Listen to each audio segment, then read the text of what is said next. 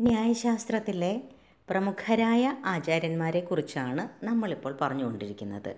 അതിൽ ഗൗതമനെക്കുറിച്ച് നമ്മൾ പറഞ്ഞു. ന്യായശാസ്ത്രത്തിന്റെ തന്നെ ഉപജ്ഞാതാവാണ് ഗൗതമ മഹർഷി.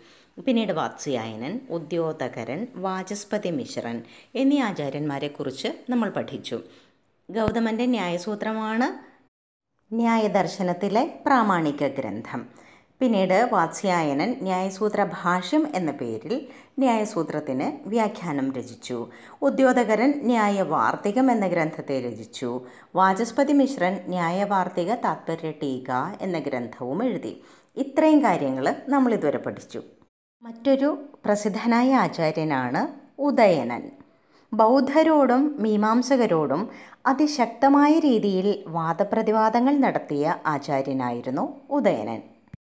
ന്യായാചാര്യ ഉദയനൻ ഉദയാകരൻ ഉദയങ്കരൻ എന്നിങ്ങനെ അദ്ദേഹം അറിയപ്പെട്ടിരുന്നു. എ ഡി പത്താം നൂറ്റാണ്ടിൽ മിഥിലയിലാണ് ജീവിച്ചിരുന്നത്.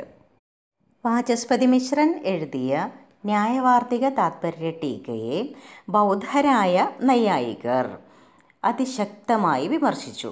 അപ്പോൾ അതിനെതിരെ ഉദയനാചാര്യൻ ന്യായവാർത്തിക താത്പര്യ ടീകാപരിശുദ്ധി ചുരുക്കി പറഞ്ഞാൽ താത്പര്യ പരിശുദ്ധി എന്ന ഒരു ഗ്രന്ഥം രചിച്ചു.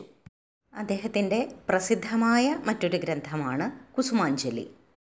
ഈശ്വരൻ ഉണ്ട് എന്ന് സ്ഥാപിക്കുന്ന ഒരു ഗ്രന്ഥമാണിത്. ആത്മതത്വ വിവേകം കിരണാവലി ന്യായപരിശിഷ്ടം എന്നിവ അദ്ദേഹത്തിന്റെ മറ്റു കൃതികളുമാണ്.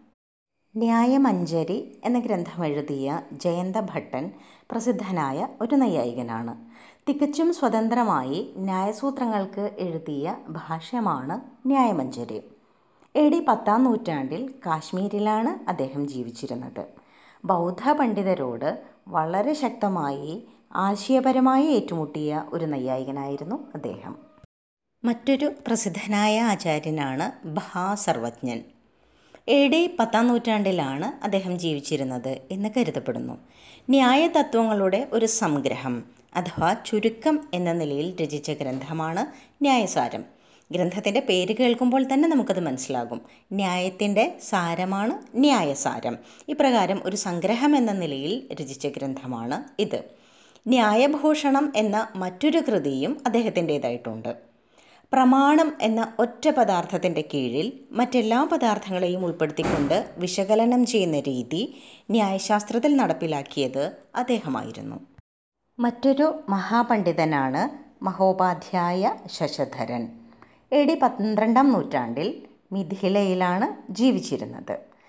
ശശധരൻ രചിച്ച ന്യായവൈശേഷിക പ്രകരണ ഗ്രന്ഥമാണ് ന്യായ സിദ്ധാന്ത ദീപം ന്യായവൈശേഷിക ദർശനങ്ങളിലെ പല പ്രധാന സിദ്ധാന്തങ്ങളെയും ഈ ഗ്രന്ഥത്തിൽ ഉൾപ്പെടുത്തിയിട്ടുണ്ട്.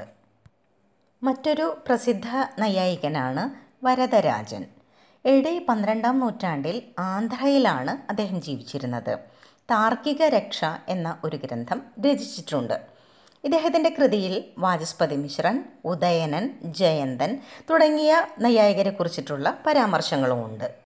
എ ഡി പന്ത്രണ്ടാം നൂറ്റാണ്ടിൽ ജീവിച്ചിരുന്ന ഒരു പ്രസിദ്ധനായ നൈയായികനാണ് വല്ലഭാചാര്യൻ. അദ്ദേഹം ന്യായലീലാവതി എന്നു പേരിലുള്ള ഒരു ഗ്രന്ഥം രചിച്ചു.